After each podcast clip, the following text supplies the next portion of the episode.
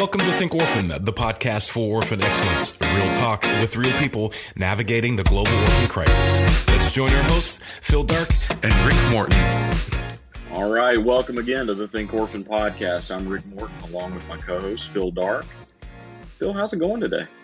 It's going really well. I'm I you know, I am excited even though everyone is predicting because we're recording this on November 2nd. For those of you not in the United States, everyone's predicting that there's going to be a meltdown and and war and riots and looting and pretty much anything that can happen. Everyone is predicting it's going to happen over the next 3 days. I don't think it's going to personally, but I might be I might be found out to be wrong. You're going to be listening to this after everything goes down. So you're going to either know I'm right or I'm wrong. And I'm hopeful that I'm right um, for everyone's sake. Uh, but I, I just I just have a you know more faith in the human human race. Maybe that's not not justified. Uh, maybe I just think it's because people don't want to burn down and destroy their own country, even in foreign countries. Sometimes I've seen uh, elections, you know, end and people freak out, and they don't burn down their own country that I've seen anyway. So I know it's happened in the past. I just don't think it's going to happen tomorrow or Wednesday or whenever we know the, the the results of this election. But why I'm even more excited today um, than you know, hopefully not having the end of our country tomorrow, is the fact that we get to go back over all this. Ama- I mean, honestly, I, as I'm going back over this season, I know we've had some phenomenal seasons. You know, season one was great that had Dr. Rick Morton on it for the first time, but you know, this season is probably I, I just listened to the content we've had this season. I think it might be our best one, but you know, that's that's and that's saying a lot because we've had some pretty amazing content. How are you doing, man? You know, I mean, I, I don't know if you're as excited as I am to go over these episodes, but I, we've had. I'm cool not. stuff. I am. I am not as excited about as you are about tomorrow. Apparently. Yeah. Um. Yeah. Yeah. yeah. We're we're not. I mean, we're not at the point of like storing rice and beans and planning to stay in for the rest of our lives. But you know, there's a lot of there's a lot of anxiety around the you know around the election stuff. So I'm I'm kind of ready to get this over with. Quite honestly. Uh, other than that, we're great. You know, we're we're plugging right along. Um, trying to wind the year up well, ministry wise, and you know, having a good time. And and like, how can I not be excited, man? I'm talking to you, right? Like I like I'm I'm getting an opportunity to talk to you and hang out with our with our listeners and and talk about some great guests that we've had on uh, over the course of the first half of the season. And so, how bad could it be, right? Well, I'm to say a couple things to that. First of all, again, I've said this before on the show. I think you know you set some pretty low bars, so that's definitely one of the low bars you've had. Is if that's gets you excited to talk with me, I have many people who will tell you that's nothing to be excited about. Um, in fact, a lot of people probably avoid it because I talk too much. The other thing I want to clarify is I'm not excited necessarily about tomorrow and what might happen. I'm Oh, excited for it to be over. I'm Mm. excited for it to be over, and I don't think all this stuff that everyone's talking about is going to happen. So I'm I'm I am excited to hopefully find out that I'm right on that. I'm gonna Um, need our listeners. I'm gonna need our listeners to write in and and to give us give me on a scale of one to ten.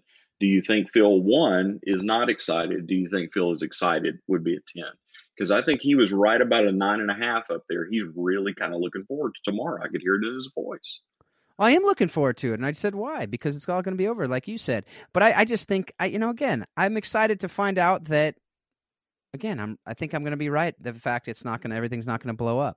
Um, there's going to be things going on. People aren't going to be happy. Fifty percent of the country, or, or fifty-one percent, or forty-nine percent, or whatever it is, are going to be really not happy with the results. I think, but as I've seen over the last however long, there's there's there's good kings and there's bad kings, as we've seen throughout history, right? And life goes on. We've had Right. every election and however long everyone said this is going to be the end of the world, and you know what? It's not.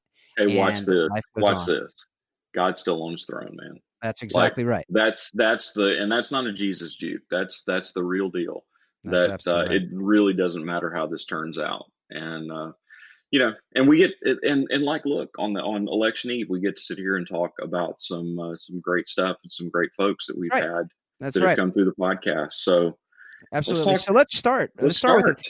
So the last, you know, we started this season talking about, you know, kind of we had our kickoff show. We talked about race relations. We talked about actually the the when Black Lives Matter was the George Floyd had just happened. Black Lives mm-hmm. Matter. A lot of the protests were going on. A lot of the conversations were going on. That was, you know, it seems like that was ages and ages ago, but it wasn't that long ago that we had that conversation. And I, you know, if you didn't listen to that, folks, I think it was, it's, it's, and you know, it's still relevant, very relevant, and it's, I think it's going to be more and more relevant, especially as we talked about as as we come off the election, as people are are hopefully wanting to have conversations and continue to have conversations.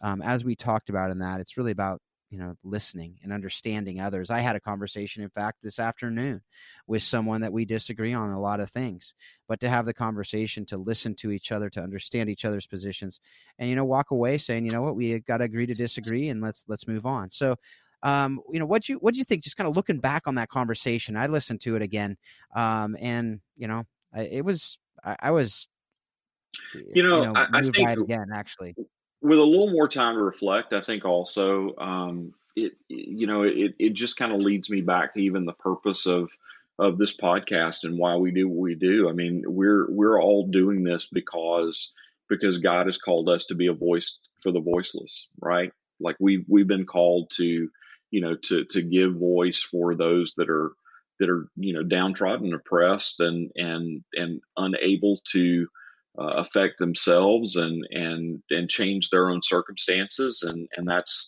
you know kind of the center of what our orphan care really is all about. And and I think that applies as well you know in this conversation that we have people that are in uh, you know majority positions and minority positions all over the world for a lot of different reasons. Some of that because of race some of that because of socioeconomic status some of that because of you know a host of other things that maybe are, are not getting the focus right now but but our responsibility as as followers of christ is to um, you know to look in, into those people that are that are being oppressed to seek justice for them um, and and to do that in ways that that honor them as um, you know as, as men and women boys and girls that are created in the image of god and and i think that you know that doesn't change and and and and that's not that's not you know that has nothing to do with the the way political winds are blowing today or or how you know how we see our our particular moment in history. That's a that's a call that's universal. And so i think you know what i would say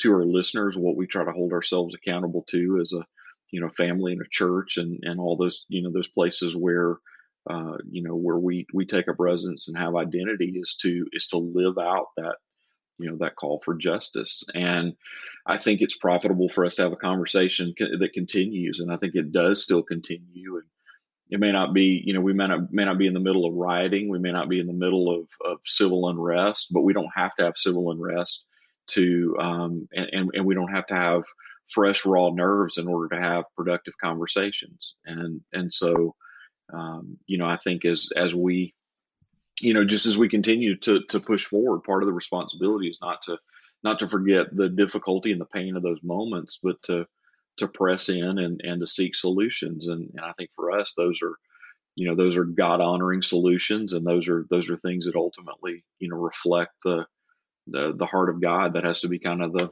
the center point of what we do. So you know that's kind of where where I am after further reflection, I guess. Yeah, and I think too, like you said, I mean, it really was a good picture of why we do what we do. You know, it was something that I think that we, both you and I, why we do this is to help people understand um, really how how we see the the Bible instructs us to bring justice to the fatherless, to mm-hmm. plead the widow's cause, you know, to to eh, you know have all of these different verses all of the different scriptures that talk to us about justice you know and what that looks like you know to do justice right? Because i think it's it's not simple right? It's not a simple black and white here's what justice means in every situation right? It's something that we as we talk about all these other interviews that we've had this season as we look back over the course of this this podcast as we look over the course of the work that we've done of orphanology, of In Pursuit of Orphan Excellence, of all the other books, as you know, Johnny Carr's book called Orphan Justice. These are nuanced issues. These are nuanced situations. These aren't things that have a simple answer. And you know and i think that's something that as we talk through today that'll be clearer and clearer. And it's something that that's why we do what we do so we can have these great conversations with people to talk through these nuances to talk through these difficult situations to help people understand that you know you have your core convictions and your beliefs and we do too. And you know when you're looking at any individual situation sometimes it's blurred a little bit as far as what that looks like in that specific situation. And you know, and I, I I look at that and I say, the first interview we did this season actually conveys that. It shows mm. that, right? Karen Springs, ah, what a great book she was able to write in, you know, adoption through the rearview mirror that we talked about in that interview. But one of the things that she, you know, really talked about was her unique perspective that she had in Ukraine, really having a place where people were staying when they were um, in the adoption process and coming over to be able to mm-hmm. bring their child home to the United States. And she was able to host them and hear their stories and hear their perspectives. And then she was able to visit them after the fact. And that's really what this book is about. And that's what we were able to talk about. But going back to the nuances of it, you know, there's some of those that they were really difficult situations. There were disruptions. There were things that happened that weren't ideal. And, you know, some people would say, well, if you're in a black and white world, we shouldn't adopt internationally. You See, it doesn't work. There's disruptions. So why would you do it? Right. But it's not that simple. Right. So what do you think of that interview, that conversation, you know, with, with Karen? I loved how she said it's, you know, we have to, one of the things she talked about was she wanted to tell the story about life after happily ever after. Yeah. Right. And yeah. what did you think of that interview, of that conversation? I know that you loved it during the conversation, but just yeah, well, reflecting and, on it you know, and, and I mean, Karen's a dear friend, and and so there's a you know there's a a piece of this that there was no surprise in what really came, you know, came out of the book, just knowing the you know knowing the person, and I think um, the thing I love the most is she told the truth. Um, you know, she didn't. Uh, we we say all the time, you know, in in international adoption circles. I mean, there there's there are no there are no fairy tales. Um, and and she did a she did a great job of I think telling you know good stories true stories but but but understanding that you know all of us all of our stories on some level are are shades of of gray there's good and bad there's you know positive and negative in in the course of those stories and and i think rather than having to to feel like she you know had to to conserve details or to romanticize things or or those kinds of things she you know she ultimately felt like um, that the you know the the honorable thing to do and the right thing to do was to you know to tell the to tell the truth and and I think it, it's you know we we need to hear more of that in in this community. We I think you know the the most underrepresented voices in in the adoption community are are adult adoptees or or those that have you know that have have walked through that and and are on the other side. And and and so so I appreciated her giving voice to you know to many of the stories. And and I think you know being able to see it through her eyes of someone who had you know given and sacrificed and and had worked very hard in you know in the lives of those those families. I think they're you know you could understand if she wanted to sort of bend and stretch and try to tell those stories in ways that were you know just overtly um, you know always positive but but she didn't. And and i think it highlights the need for pre-adoptive education. It hides the need or highlights the need for support and you know the the fact is that that really you know in churches and in other places where we're calling people out to you know to do this kind of work and to to be these kind of families we're we're derelict if we're if we're only calling them to that and then not realizing the you know support they're going to need and the resources they're going to need and the you know the lifetime commitment that it is. I was talking to you know a dad of of a number of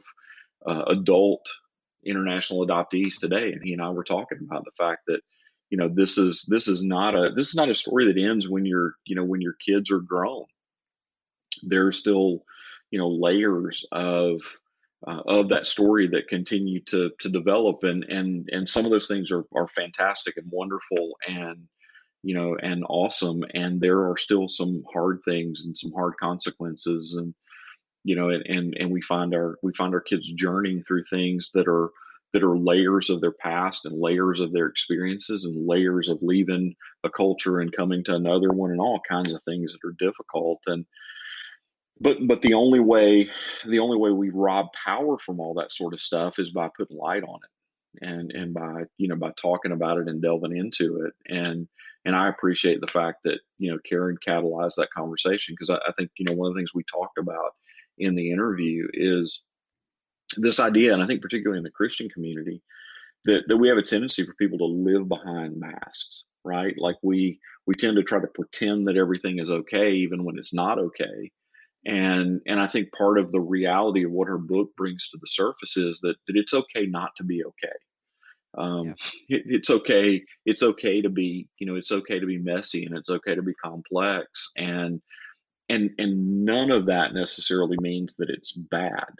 Um, and and we we probably buy a big lie often that says we have to have this idyllic picture of you know of of what life should be and kind of this um, you know this facade when when truly that's you know that's a standard we can't be held to and it's a you know it, it's a calling we shouldn't embrace so i you know i loved it i i would have recommended that book far and wide to lots and lots of people and continue to and just you know am really really thankful that that Karen um, went on the journey and wrote it. You know, definitely. And I think that that uh, you know, if you haven't listened to that interview, she talks about so many important things. She talks about you know the importance of adoptive parents, reframing their expectations, redefining success. She talked about redemptive suffering, blessings redefined, all of which is in her book as well. Um, so I would definitely I'd recommend the book Adoption Through the Rearview Mirror. I'd recommend that podcast episode to hear just a you know some some more context into some of those stories into some of the stuff in the book to hear her you know her thoughts behind what she actually wrote which was was amazing as well. And so you know and that the same idea right as we talked about even this why we do what we do. And i think that idea of, as I said earlier, the bringing justice to the fatherless, the pleading the widow's cause. You know, so much of that is is family and the importance of family and bringing mm-hmm. family around these children, and that's so critical. And that I think was the next couple guests we had. Yeah. Um, were and actually the next several guests we had right. talked about that. But I think that the idea of the foster care side of things and the adoption side of things, you know, obviously Karen had that as well, but DJ Jordan and Todd Chipman um, were, were similar conversations um, uh, in the sense of they were they're both real foster care adoption advocates. Mm-hmm. Um, Todd came at it from the pastoral perspective. DJ com- comes at it really from the political sphere, the government sphere, and the lobbyist side of things. But one of the things that DJ talked about that again goes to that nuance that we talked about earlier is really the idea of how skepticism surrounding the system can be a barrier to people mm-hmm. getting involved in foster care and adoption and and you know he even talked in that interview and i don't remember if it was in context of that question or a different question that we asked but the idea of in the in the black community oftentimes there is that skepticism of the system and so they often are doing this care it's just kind of under the right. radar, right? It's right. and talk about the grandma or the nana, I think is what he said, or nene mm-hmm. or something like that, where she's in the community taking in kids and no one, you know, the government doesn't know it, right? So that's right. going on. It's just because there's skepticism. So what what what really stood out to you in that in that DJ interview going into Todd as well? That, um, I mean, that was a piece of it. I mean, honestly, that was a piece of it from you know from DJ's interview, and I, I think the you know the takeaway for me for that is um, we, we've got to find ways to be able to to resource uh, the African American church, and the the fact is that they they are doing foster care. They may not be doing it the way that you know that necessarily um, it, it's organized by the government to be done, but they're I mean they're doing out of home temporary care, sometimes permanent care, all the time you know with, within the community and and i think one of the things I, that it was it kind of struck you know fresh and anew for me is just this idea that that many of those people are doing that with without all the support that they need. And and so you know finding ways to be able to to bring some of the things that we have and some of the things that we've you know that we've come to know about foster care bringing that to bear is is a really important dialogue that I think you know I think we need to start. And and personally, from having you know kind of been in that world some, I, I think there's I think there's great um, there, there's eagerness and there's great opportunity, but I think it's going to be a conversation that's going to be slow.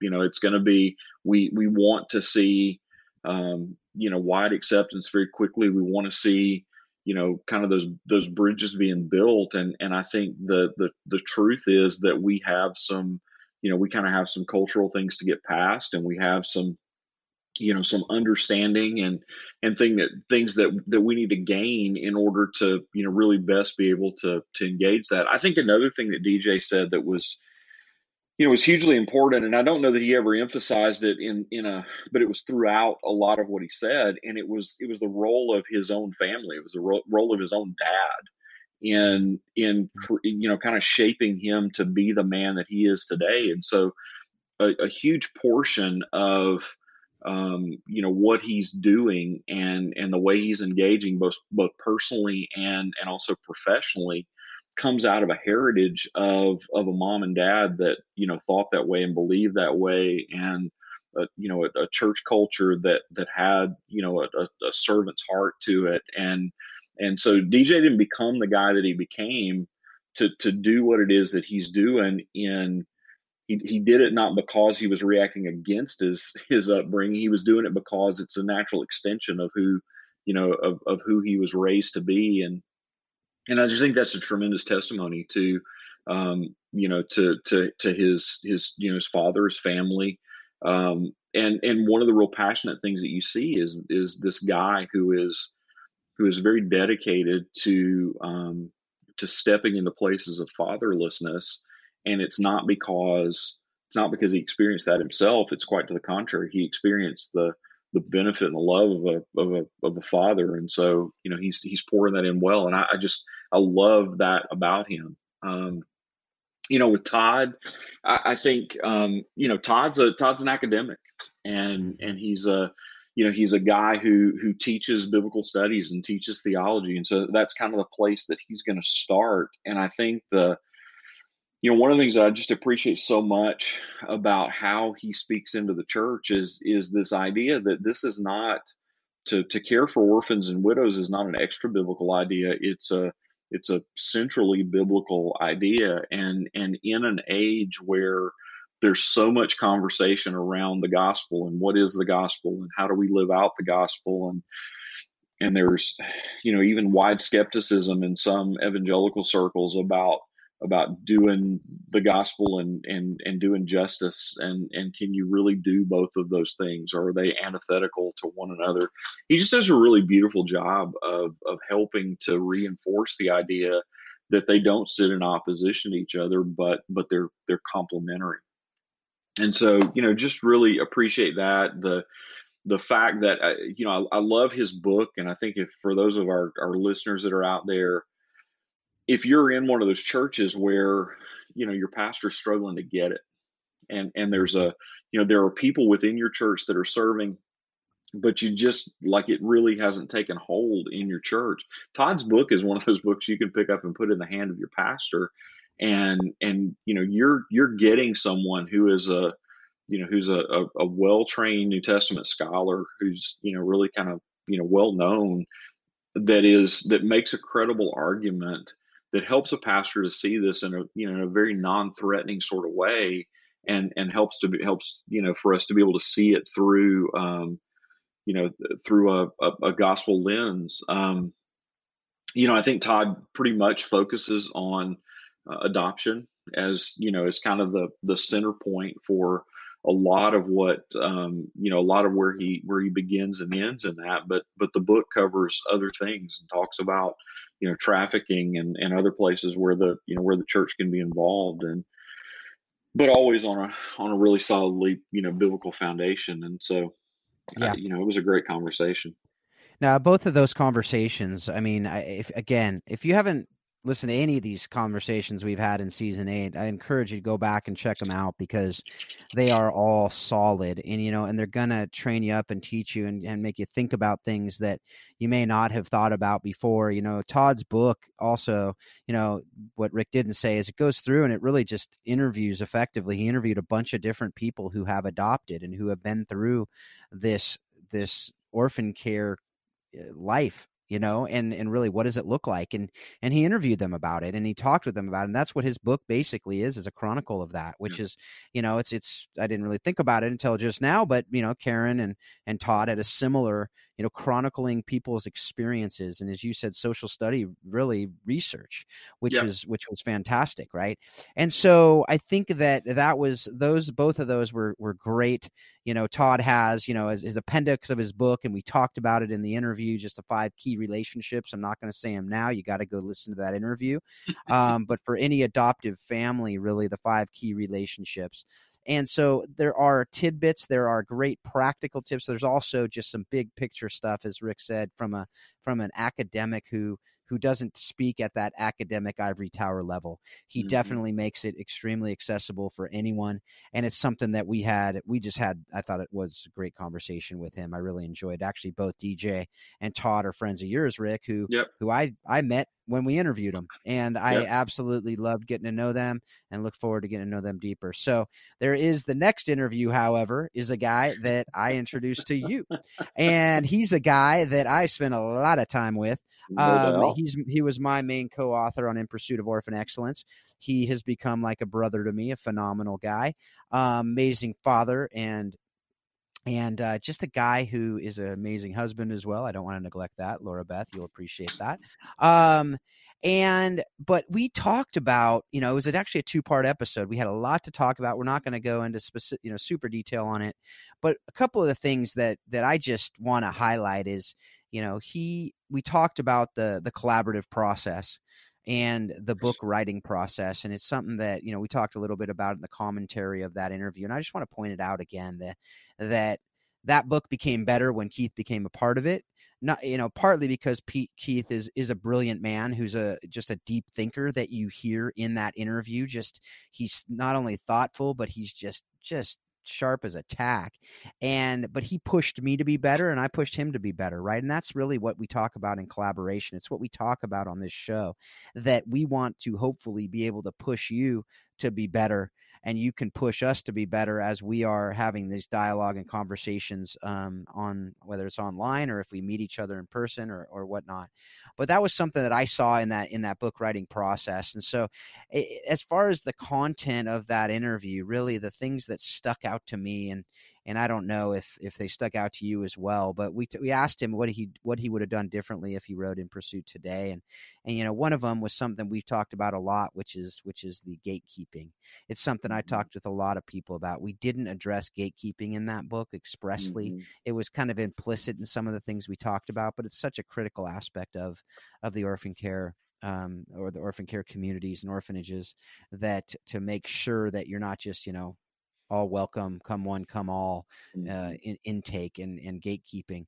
Um, but the other thing that we talked about really was the idea of of not only the importance of fathers and family in a child, child's life, but you know what about the single moms? You know because mm-hmm. that was one of the misinterpretations of the book that people thought we were saying in the book because there was a subtitle of one of the chapters. You know, in re- in hindsight, we probably wouldn't have it, but it said the the subtitle was "Mothers Are Not Enough," and it was really an indictment of the men who aren't stepping up in the families and in the lives of their children but it sounded like we were saying that single moms can't do it and that's not at all what we were saying.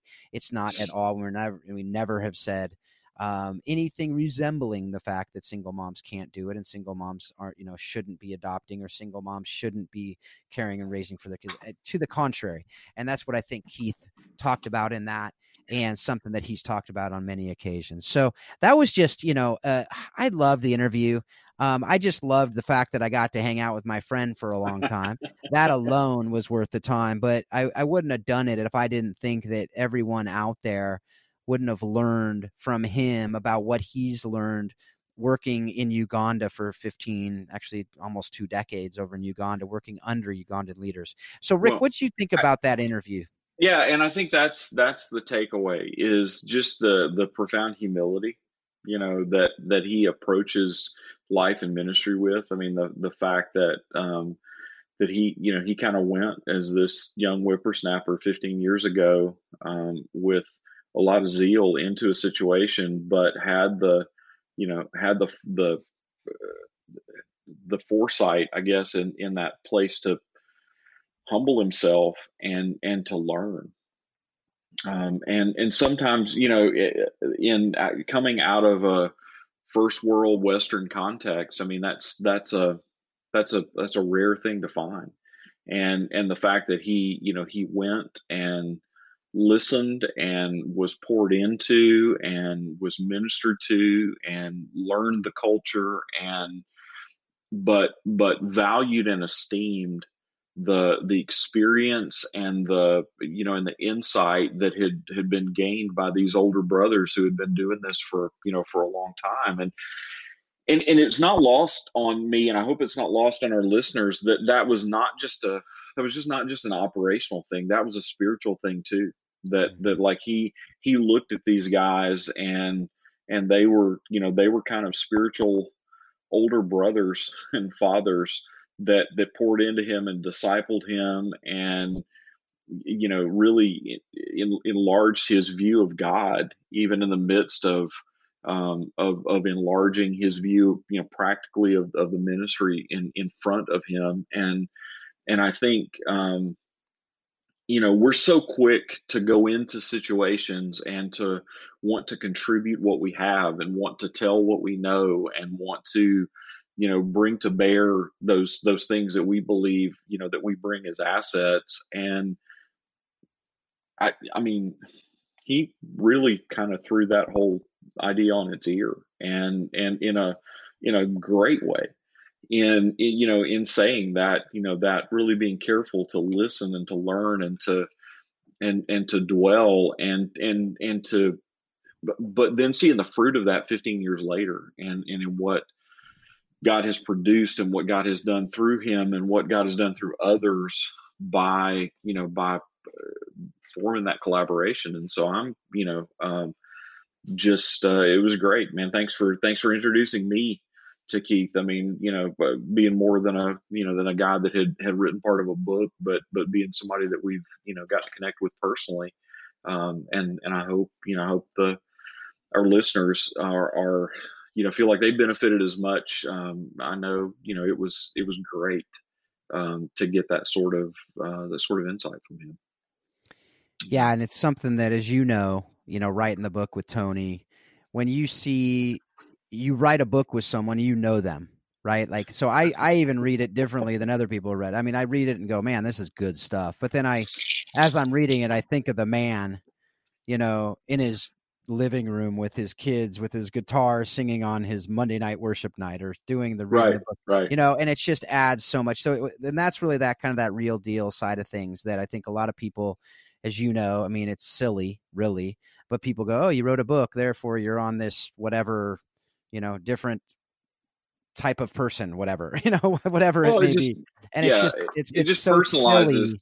Yeah, yeah, it just it just personalizes him and and you know and and hopefully I mean that's it kind of doubling back, but I mean that's one of the things about you know about Todd's book that it in in Todd's book the stories that he that he writes in there a lot of those are people that yeah folks are going to know Mm-hmm. Like they're going to recognize yep. those names, and they're going to know that those are those are people they've heard speaking at conferences, writing other right. books, and those kind of things. And and part of the part of the great relatability of that book is it is it kind of tells the real life story of some people that you've probably heard pieces pieces and parts of it, but maybe yeah. not all of it. And yeah, so and, well, and, and two, when somebody else is telling the story versus in a sermon illustration or in something else yeah. that you hear oh here's what happened with whatever and to hear it you know so anyway i think that was something you know i think we want to move on here but that was just something else that i think is just really cool that people are able to see um, about about Keith. I was just very very glad that people got to hear his heart, got to hear his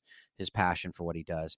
But another guy, as you said, Keith was a young whippersnapper when he went into Uganda. You know where I'm going with this. Right, right. So our next guest that we were able to interview, what a what a pleasure it was to interview Robert Glover. And you know, I've actually gotten to know his son Josh um, uh, just randomly uh, is now staying at my parents' house, but that's a that's a story for another day.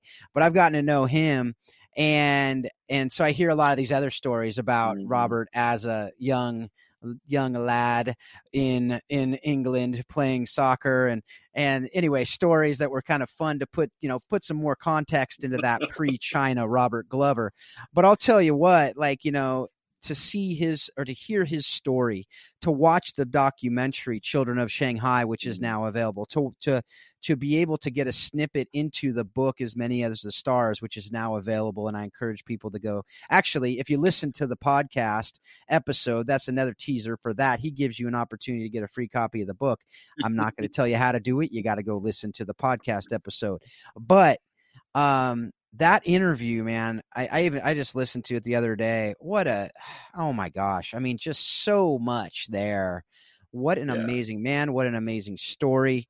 You know, being you know, influential, you know, deeply critical aspect of getting over a million children into families in China. I mean, who would have even thought about that over 20 years ago? And yet this man goes in, you know, former English footballer, and he just says, "Hey, I can do it. Let's do it. God's, you know, God's behind me. Let's make it happen." Right. And so, you know, even though he hasn't been knighted yet, which we again we still got to be working on that, Rick. Right? um, he didn't you know, like you half knighted him in the in the in the I, interview, right? Like you tried to go ahead and I'm doing my you know, best. Put him over. I'm doing my best. I'm doing my best. You know, I can only do so much. I do have an English last name, but that doesn't get me very far in the knighthood categories. So, all that to say, Rick, I know you love the interview too. So, I want to hear yeah. what you what really stuck out, even you know, reflecting on it.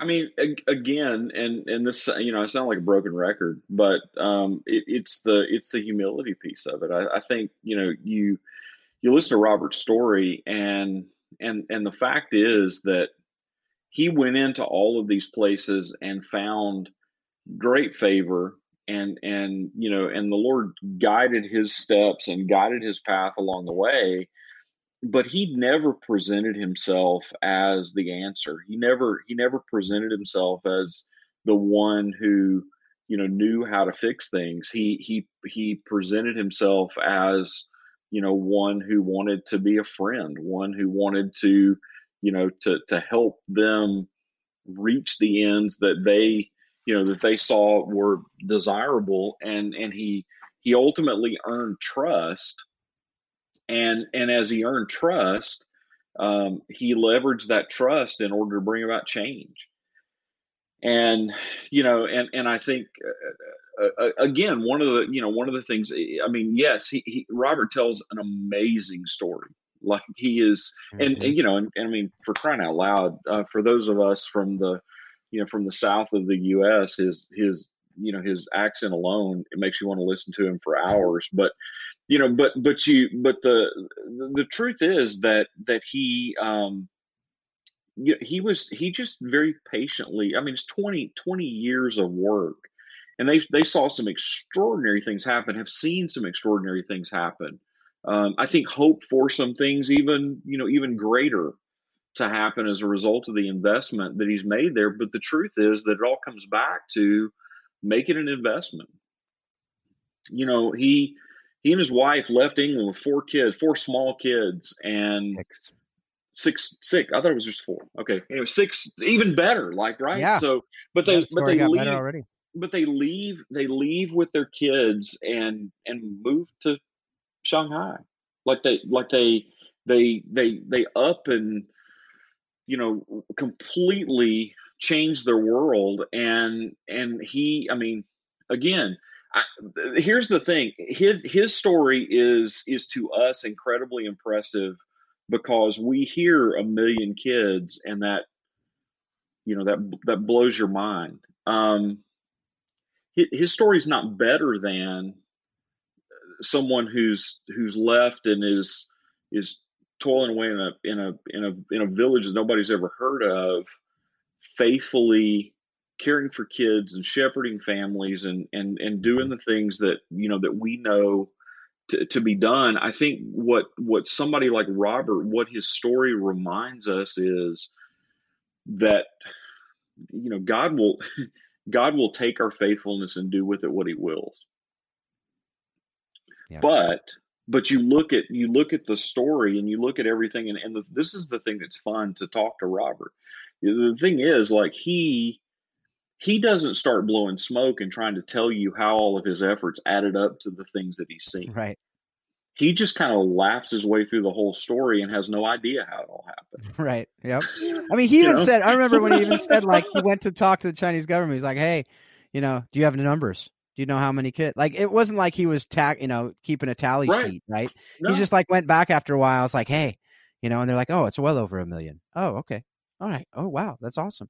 We've hit Well, it. but- Okay, now, now we need to change it because mm. it's just like as he he saw that God was doing it, and and yeah, it was Well, it was very story- evident of that. the story that he tells about about you know starting the the soccer team in, the, Mhm. in the middle of the child welfare institution and so basically he takes a bunch of these kids from an orphanage and pulls them together makes a soccer team out of them and you know they and they win they Mhm. win everything well like what in the world i mean but Right. that, that story is probably told a thousand times over in different places around the globe every year and and here's the here's the thing that that like to me is is the most impressive of all that we can sit back and we can look at all the things that God did through Robert Glover and did through his family and and celebrate but but but what it shows is is nothing more than it, it's a grand story about faithfulness Hmm. and I and I know there are there are some people that are out there that are listening to our show that are toiling away doing similar things in similar places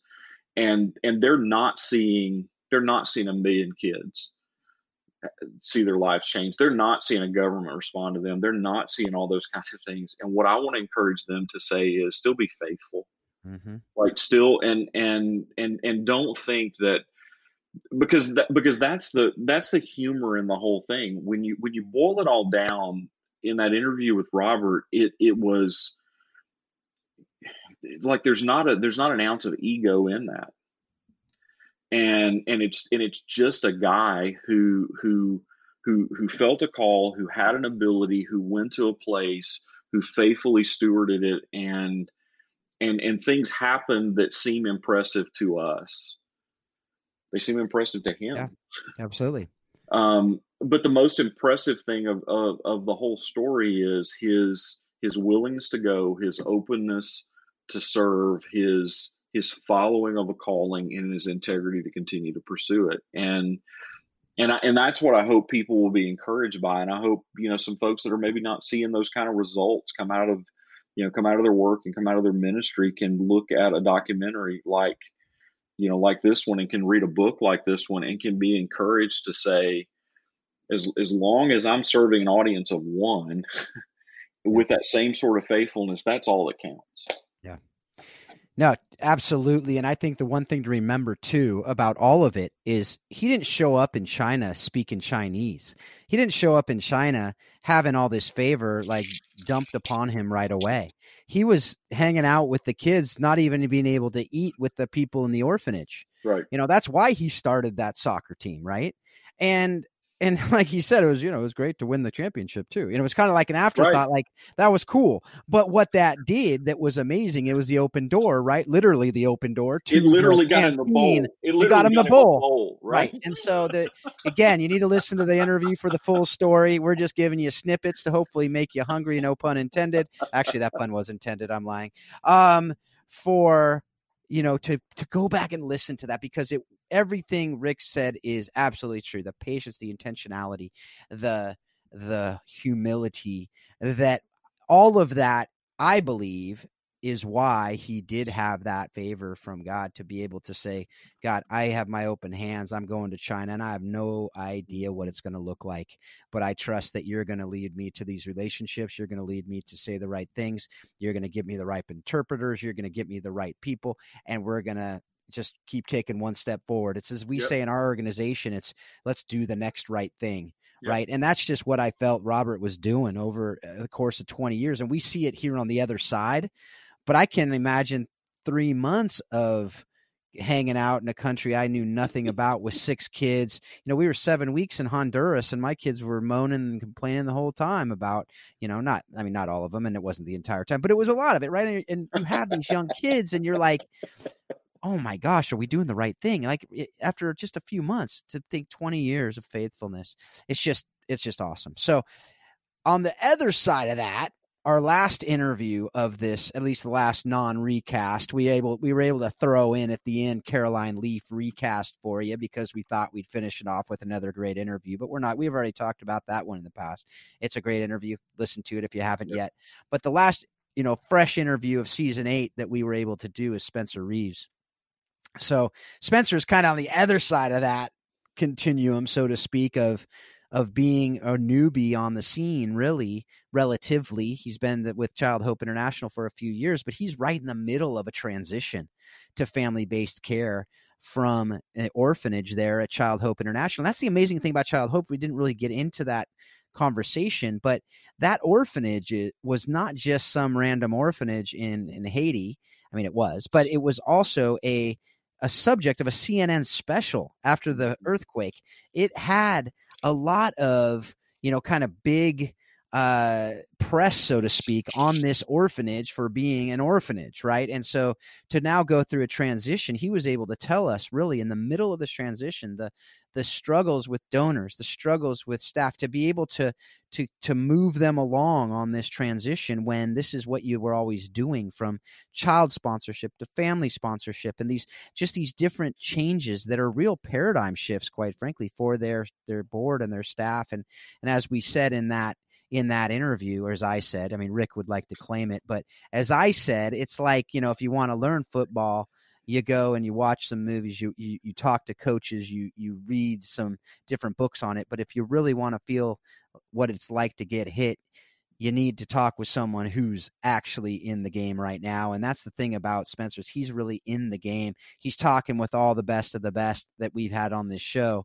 Um, but he's also a guy who's in the game right now. And I thought that's where I thought it was just a really raw, fresh interview that was just kind of as we said in that interview. I mean, as we said in the commentary afterwards, uh, um, you know, it's it's like he's still working through it as he's answering the questions, right? So, yeah. anything else from you on that one?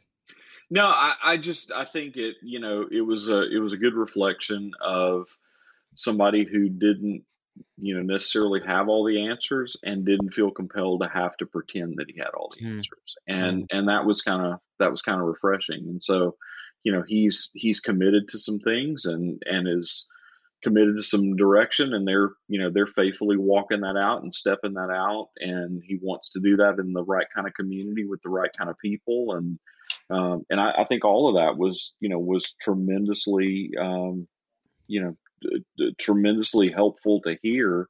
Uh, I hope it's encouraging to some folks that are, you know, maybe maybe there's somebody that's sitting out there that, that's listening to this right now that's saying, "Hey, there's something about my ministry that I really, you know, convictionally believe needs to change." Well, here's a guy who's a good example of, of someone who you know who had that same sort of thought and and a group of people that have that same sort of thought and they really still don't completely know you know fully what the end game yeah. is going to be and and and all that that's going to you know going to mean for them but they're but they're committed to those principles and they're walking them out faithfully and and they're and they're willing to encounter the mess and the difficulty and the hard conversations with donors and all the things that are necessary in order to you know in, in order to be able to to foster that kind of change and so i, I think um you know go and do likewise. May we all have that kind of courage. Well, and yeah. I think you know something I just thought of, which I, you know I often say, you know, don't be afraid to say I don't know. Yeah. Um, because in, in what I was just thinking, and I don't know if this holds up, and it may be an awesome new coined phrase that we all use and here on out, and it's just quoted and it's all over memes and everything. But you know, I was just thinking some of the best things happen after you say I don't know, right? I mean, I just think of some of the things that I've learned that I've said I don't know, and then somebody actually comes along or somebody introduces me into a mentor who can help me to know, or I learned something because I researched it because I didn't know. But if you think you know, and if you fake it that you're knowing, then nobody's going to give you that opportunity to say, "Hey, let me introduce you to Ellie Oswald. Let me introduce you to Phil Aspegren." Because they were to call, they called me and they're like, "Hey, we want to uh, some advice on transition." I'm like I'm not your guy. But you know what? There's these other guys who I know that can help you with that. Mm-hmm. But if they didn't have that humility to call me and say, we don't have the answers, we don't know, what you know it's not that they don't know what they're doing at all but it that you know they're they're really as he said i feel like i'm going blindfolded with a lot of this stuff mm-hmm. and you know and you're just kind of feeling your way through it and, and you have we have resources we have people and that's kind of the that's a big part of this show we have you know we're trying to bring to you these resources that you know both rick and i have been able to have the privilege to become friends with or to know over the years that we can then introduce to you. And i haven't met a single guest who has said hey don't introduce people to me. If you if they ask you to connect me with it i don't want to connect i haven't met there hasn't been a single guest that said that. And so you know and I, and in, to the contrary most have been hey here's my email address if anyone contacts you just have them have them drop me an email. Some have said have mm-hmm. them drop me a text. No big deal, right? So that's really the idea. That's why we do what we do. We really are wanting, you know, we're here. We're on the same team. We're saying, hey, how can we get children into families? How can we get children to flourish? How can we help children and families to flourish? How can we be a part of that? A little part of that. Sometimes it could be a big part of that, but we're just again taking that next faithful step to say, who's that next guest? Who's that next person that we can talk with? When you connect with us on Facebook, you know, like or on an email, or if we're at a conference, if those things ever happen again in our lives, um, then we can actually have a conversation over coffee. We can have lunch together, right? So these are things that, again, as I said earlier, you know, if you don't say, I don't know, a lot of things won't happen that might have happened if you did um, and and that really is just that humility that openness. It's also an intentionality. It really is intentional because i i can tell you people that i, I remember in the past didn't say i don't know. And then six months later i found out they didn't know. And i'm like why didn't you mm. tell me? Like think of all this carnage that happened. Think of all this happened in the wake of that that trying to pretend like you knew because you you wanted to save face or you want to do other things. But anyway that's just something that i've seen and i truly believe Hey, so here's what I don't know today. You know what I don't know? Nope. I don't know what it is that you're going to tell us that's our recommended resource for the day. But I know you know. And so I do the know. good stuff. So I'm going to say I don't know and then the good stuff's about to happen, right? So this is a book that, you know, I I I was sitting here going, do I want to recommend it because it's something that you know it might seem like I'm recommending it because of the election. It actually is a recommendation that that I found is just fascinating. It gives a different perspective. It talks about a lot of this, the nuances and things that, that we're talking about here. It talks about a kid who grew up in a in a broken a broken situation, broken family situation, and and something that he came out of it um, in a way that I, I you know is is pretty amazing when you when you look at it. Um, it's also relevant to a lot of the conversations that we talk about here because this this it's a story of a of uh, of a white a white man who lives a life a lot of that we hear about in the context of the race relations and the race conversations that we're having that you wouldn't expect. But he grew up in in really the appalachia you know region of the us it's, it's called hillbilly elegy and it's jd vance. It's a book i've heard a lot about. Um, you may have heard of it as well and it's just a really interesting book that that brings a new perspective for me because I, you know, I mean, here's the reality: I know nothing about the story. Um, it's it's something I'm learning because I grew up in South Orange County, California. You know, I'm this kid, couldn't be further from that, right? I mean, you know, my parents weren't super wealthy, but they were extremely wealthy con- compared to you know this guy and compared to most people around the world and to be able to live in a house with a mom and dad who are still together after 50 years um, you know it's it's just an amazing child that i've been able to have. So to learn from this to be able to see a different perspective to be able to see uh, a man who who was able to come out of this it was it's it's really been an incredibly eye-opening um, just great book to read and i, I, strongly recommend it uh, if, if you haven't if you haven't picked it up and read it already so, anything else from you, Rick, before we sign off on this mid-season review? Man, I'm gonna have to go pick up Hillbilly Elegy, I guess. But I probably have a better frame of reference for understanding it than you do. You have the accent, so. See, I, like I'm kicking the door wide open to give you that yeah, opportunity. That right? was a softball. That was a softball, and I, I, I, tried to just hit a single rather than what I probably could have hit. but uh, the sports references, we're just going to keep them coming, folks. We're just going to keep them coming. So remember, I went to I went to school in Nashville and I lived in Atlanta, so I have the fake South experience. Yeah, that's not that's that's so, not the South, bro. Like we've and, we've, talked, uh, we've talked about this. I know. I've that's, been to Birmingham. I've been there. It's true. We didn't let you stay either, did we?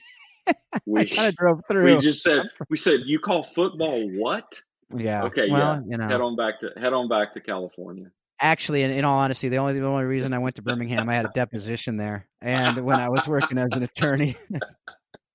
so you know, beautiful town, beautiful town. Actually, the part I was in was not so beautiful, but anyway. we're going to bring it to a close. We could keep going down this rabbit trail, but we're not going to. I'm going to show discipline and intentionality as we've talked about in this episode. Mm-hmm. But folks, you know, again, we're here a huge I mean, the only reason we're here really is to well, we have fun. So I guess that's that's a reason too. But it's really to help you to understand how we can work together, how we can collaborate, how we can understand together how we can love the orphan and the vulnerable, how we can get children into families, how we can help strengthen families, how we can help those um, people that are really working on the front lines um, to be able to bring justice to the fatherless, to be able to help all the children and families in their midst to flourish. What does that look like? You know, that's the conversation that we're hoping to have with you. You know, if you haven't already, and you're listening to this and you want to get deeper involved, go to uh, Facebook and, and sign up for the Facebook group. Um, it's the Think Orphan Facebook group, and you answer a couple questions, get in, and then we'll have conversations there that are going to be deeper. Sometimes you know we'll have interview you know i'll ask for interview questions for guests. We'll be able to get kind of sneak previews on some of the episodes but more than that those are some of kind of the little things that we're trying to find little perks for you but more than that hopefully the perk is that you get to go deeper into these conversations. That's really what we're wanting to do it just facilitates that. So and if you haven't uh, done so already as well subscribe to the podcast. That way you don't have to search around for the episodes every time it'll just come right into your podcast app and then you can listen to the new the new episodes for that. Um, but beyond all that i you know it's it's rick and i we just hope and pray that that everything you're learning on this show everything you're learning from these resources we're talking about that you don't just say oh, okay whatever that's another resource but you you engage them you you listen to these books or you read these books or you watch the documentaries that we're talking about these different guests that we've had have written these amazing resources for us. Check them out and with all that you're learning on the show with all that you're learning these resources we just hope and pray that you use it all to help you to love orphaned and vulnerable children better and better each and every day. Thanks a lot. Have a great week we hope you've enjoyed today's Think Orphan podcast. For all the information in this week's podcast, please visit us at thinkorphan.com. You too can be part of the conversation. Send your questions to info at thinkorphan.com or join us on the Think Orphan Facebook page. Thanks for listening, and we hope you'll join us again on the next edition of Think Orphan. This is your moment. Your moment to move forward and make progress. It's time to see where an education can take you. For over 130 years, Strayer University has been at the forefront of change, offering programs that help students like you get ahead and stay ahead so you can keep striving. Visit strayer.edu to learn more. Strayer University is certified to operate in Virginia by SCHEV. Save big money on plant protection supplies. Now at Menards. Defend your garden with Triazicide Insect Killer. Its fast acting formula protects lawns, vegetables, and many other plants. It kills more than 260 insects by contact, above and below ground. Choose from ready to spray, concentrate, or granular. Save big money on Triazicide Insect Killer at Menards. And check out our weekly flyer on menards.com for all the great deals happening now. Save big